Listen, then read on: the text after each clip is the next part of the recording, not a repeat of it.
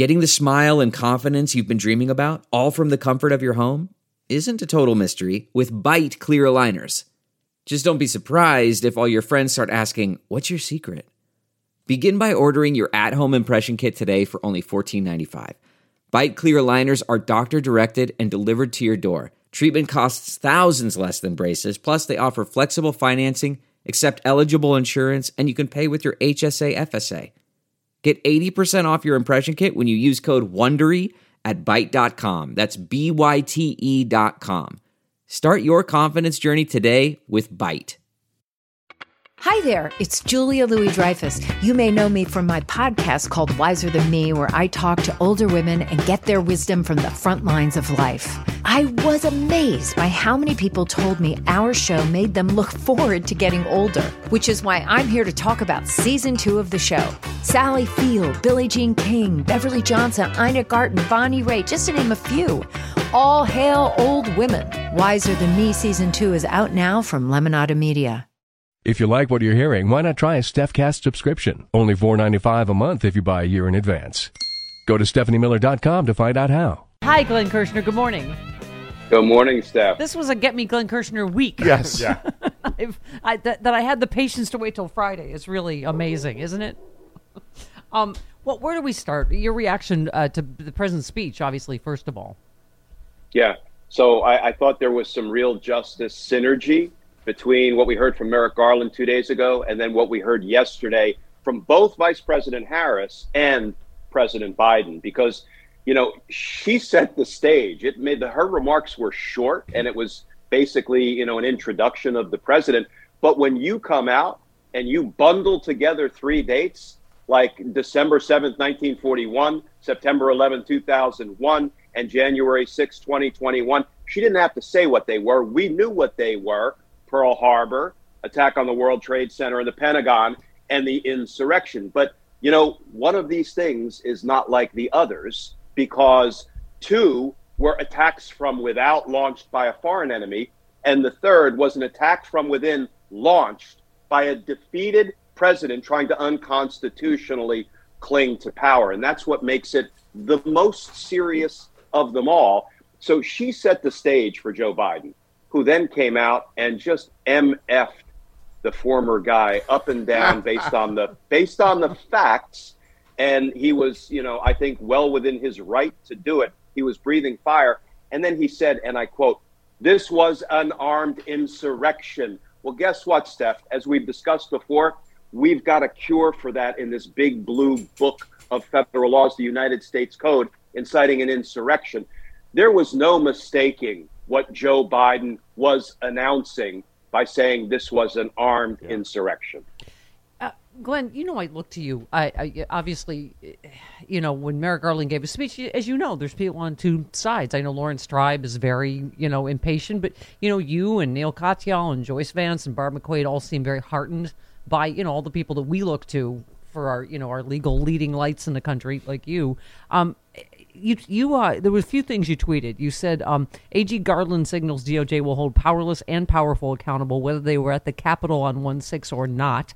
I know you thought that was key. You said I agree with Barb McQuade. AG Garland also said the DOJ will hold accountable all one six perpetrators on any level, and he clearly signaled there will only be one set of norms governing treatment of the powerless and the powerful alike.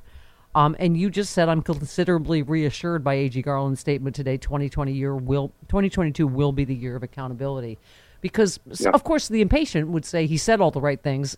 Is he going to do them? So tell us why you're feeling the way you are.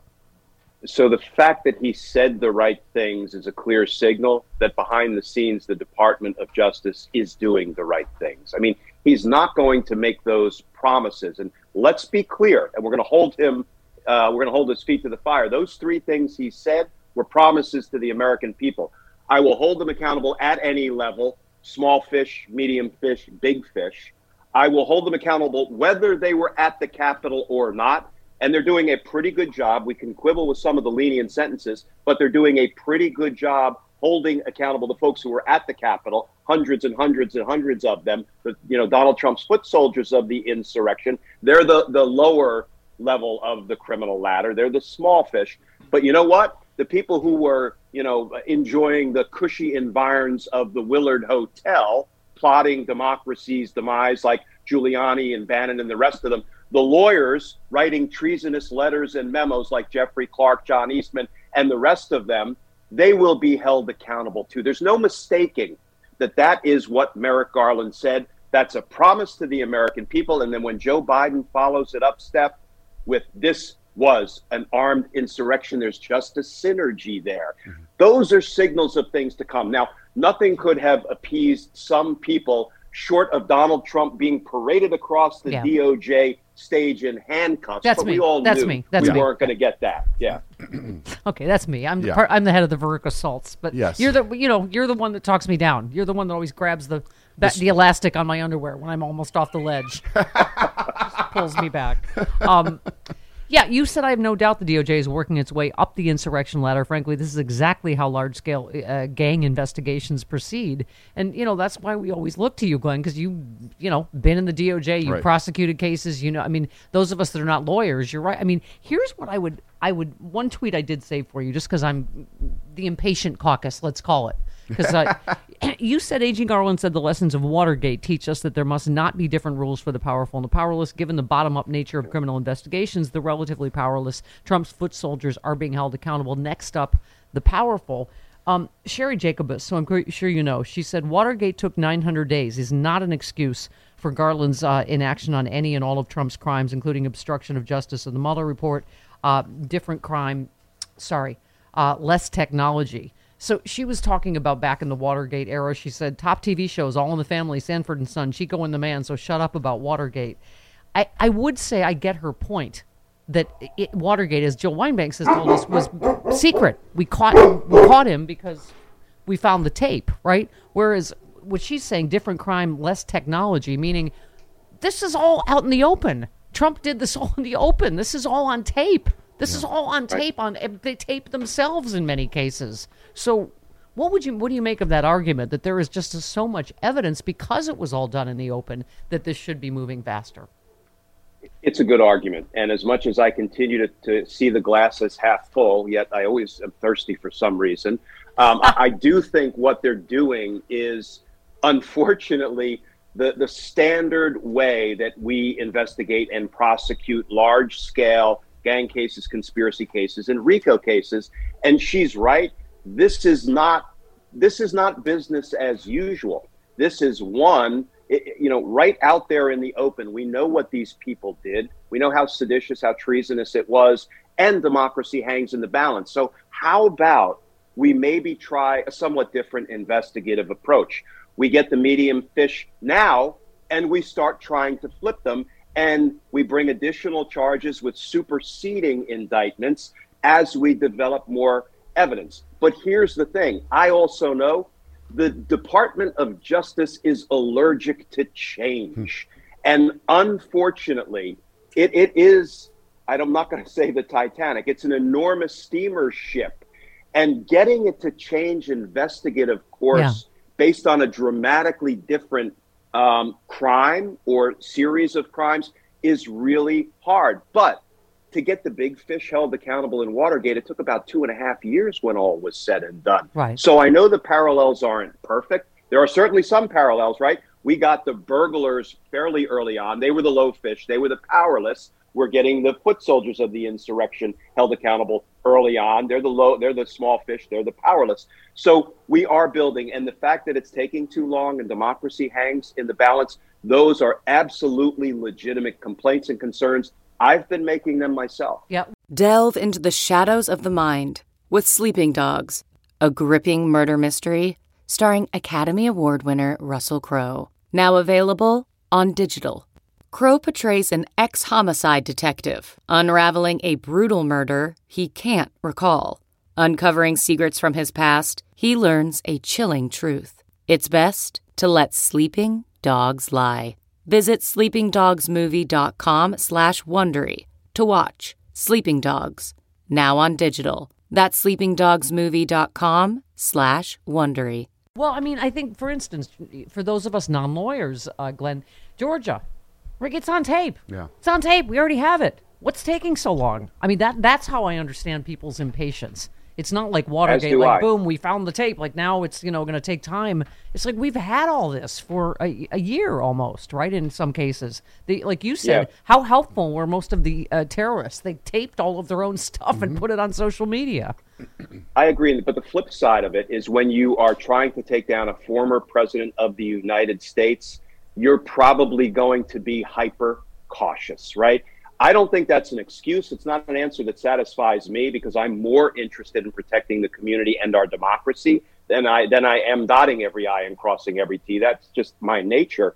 But you know, you, you you also I think have to look at the House Select Committee piece because it's part of the synergy. They are working their way up the investigative ladder. Both Benny Thompson and Liz Cheney have now said we expect to hear from the former Vice President Mike Pence, and guess what? His team is already enthusiastically cooperating. Yeah. There's synergy. All three of these pieces are moving in the right direction too slowly, and they're loath to change course, but I still think we're going to get there. Yeah. Well, some of us were waiting for four words from A.G. Garland, and you're right, would not be satisfied until we heard uh, Special Prosecutor Glenn Kirshner. Yes. Which I was okay. Can you? I mean, for those of us that have been screaming, and whatever. You, I'm sorry. I, maybe I'm confusing Special Prosecutor, Independent Counsel, whatever.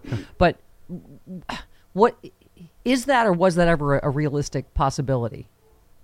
So, yeah, independent counsel, which would have been ideal, is no longer an option because Right. the independent counsel laws lapsed years ago. They've never been re upped.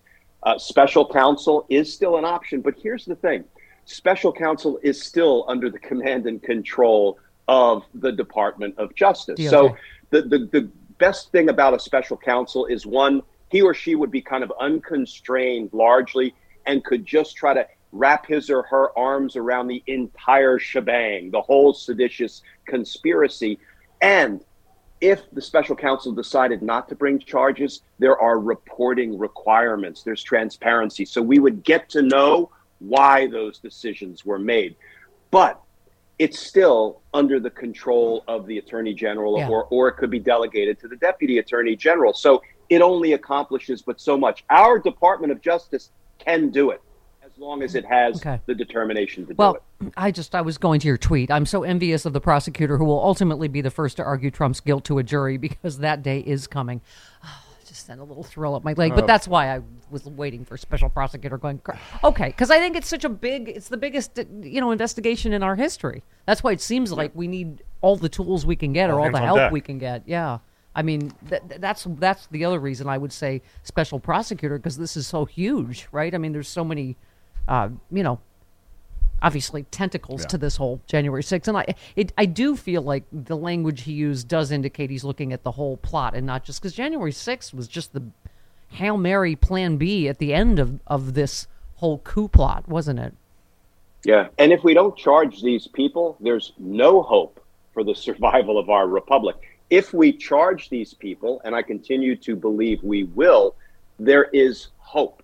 It's not a done deal. It's not a foregone conclusion that our democracy survives this if we criminally charge everybody. But, Steph, it will so dramatically change the narrative. Now, Yeah. you don't bring criminal charges to change narratives, you bring criminal charges based on the evidence, and a byproduct of that is it changes the narratives because then all of these other idiots Yeah. running around spouting the big lie every day will see, oh my goodness, there actually are consequences. I better shut my big fat pie hole and stop peddling Yeah. lies. Matt Gaetz- That's the benefit Yeah. of bringing criminal charges. Matt Gaetz out there yesterday saying we're proud of the work we did on January 6th. I mean, I, brazen. Just Yeah. okay. Um, I want to get your take. One last. Uh, Marc Elias, you know, famous election attorney, said my prediction for 2022 before the midterm election, we will have a serious discussion about whether individual Republican House members are disqualified by Section Three of the 14th Amendment from serving in Congress. We a- may even see litigation. What's your take on that? I, I couldn't agree with him more. And it's not a self executing provision. So there will have to be litigation. What form that takes, you know, the best kind of litigation that would go a long way to disqualifying those people for supporting a rebellion and an insurrection? Criminal charges. Yeah. Glenn, I did one more. There's been talk about, you know, that a lot of the sentences are, have been too light in the Capitol. I don't know if you saw this one woman that was released from jail, Capitol rioter, and just killed a young mother in a drunk driving Yeah. accident. Yeah. And the family, of course, is, uh, you know, outraged. What is your take in general on the the sentences Capitol riders have? My given? take is, you know, you you don't sentence people collectively. These are these are tough calls for prosecutors, and I appreciate and even embrace some of the criticism from some of the judges. But sentencing is an intensely individual determination. You don't say, "Hey, y'all were part of a mob, so we're just gonna Yeah. we're gonna go hard on sentencing." You look at every. We, we have to protect the rights, believe it or not, of every single defendant and every single insurrectionist by sentencing them individually based on their criminal history. They, I mean, they do a, a very detailed background investigation. It's called a pre sentence report of the family history, the medical history, the psychological history, and all of that, and the criminal history for every single defendant. And then we have to decide did you beat police officers? Did you destroy property? Were you hunting for elected officials? Or did you just kind of go in to the Capitol, look around, and leave? You have to Yeah. deal. Uh, you have to deal with each defendant Yeah. on the facts of his or her conduct. These are difficult decisions. We can always second guess every sentencing recommendation made by a prosecutor and every sentence handed down by a judge. I think they're doing the best they can with what they've got. Yeah. See, that's the difference between uh, you with your legal training. I would just throw them all on the island of misfit toys from Rudolph. Is that legal? Is it legal? I don't. Who cares? Okay, um, Glenn, thank you. you you calm me. You center me. you give you, me Steph. life. All right. Uh, and by the way, fantastic podcast. Yes. On the uh, Mueller She Wrote Media. We will have AG on in a little bit. All of our universes colliding today. We brought right. John Fugelsang Frangela from Sexy Liberal and uh, Glenn Kirshner and AG from uh, Mueller She Wrote Media. We are all Love one. AG, love we are all one superhero team now, and we could not be prouder to be associated with We you, are. sir. We're all fighting for justice, Yep. Steph, and we're going to get there. we're all free agents fighting for justice. That's right. We're we're having a hunky man off. Yes. He, she also brought Frank Flank for Gloozy. Hmm. All right. Thanks, Glenn. We'll see you next week. I hope. Thanks, Steph. All See right. Bye-bye. Bye bye.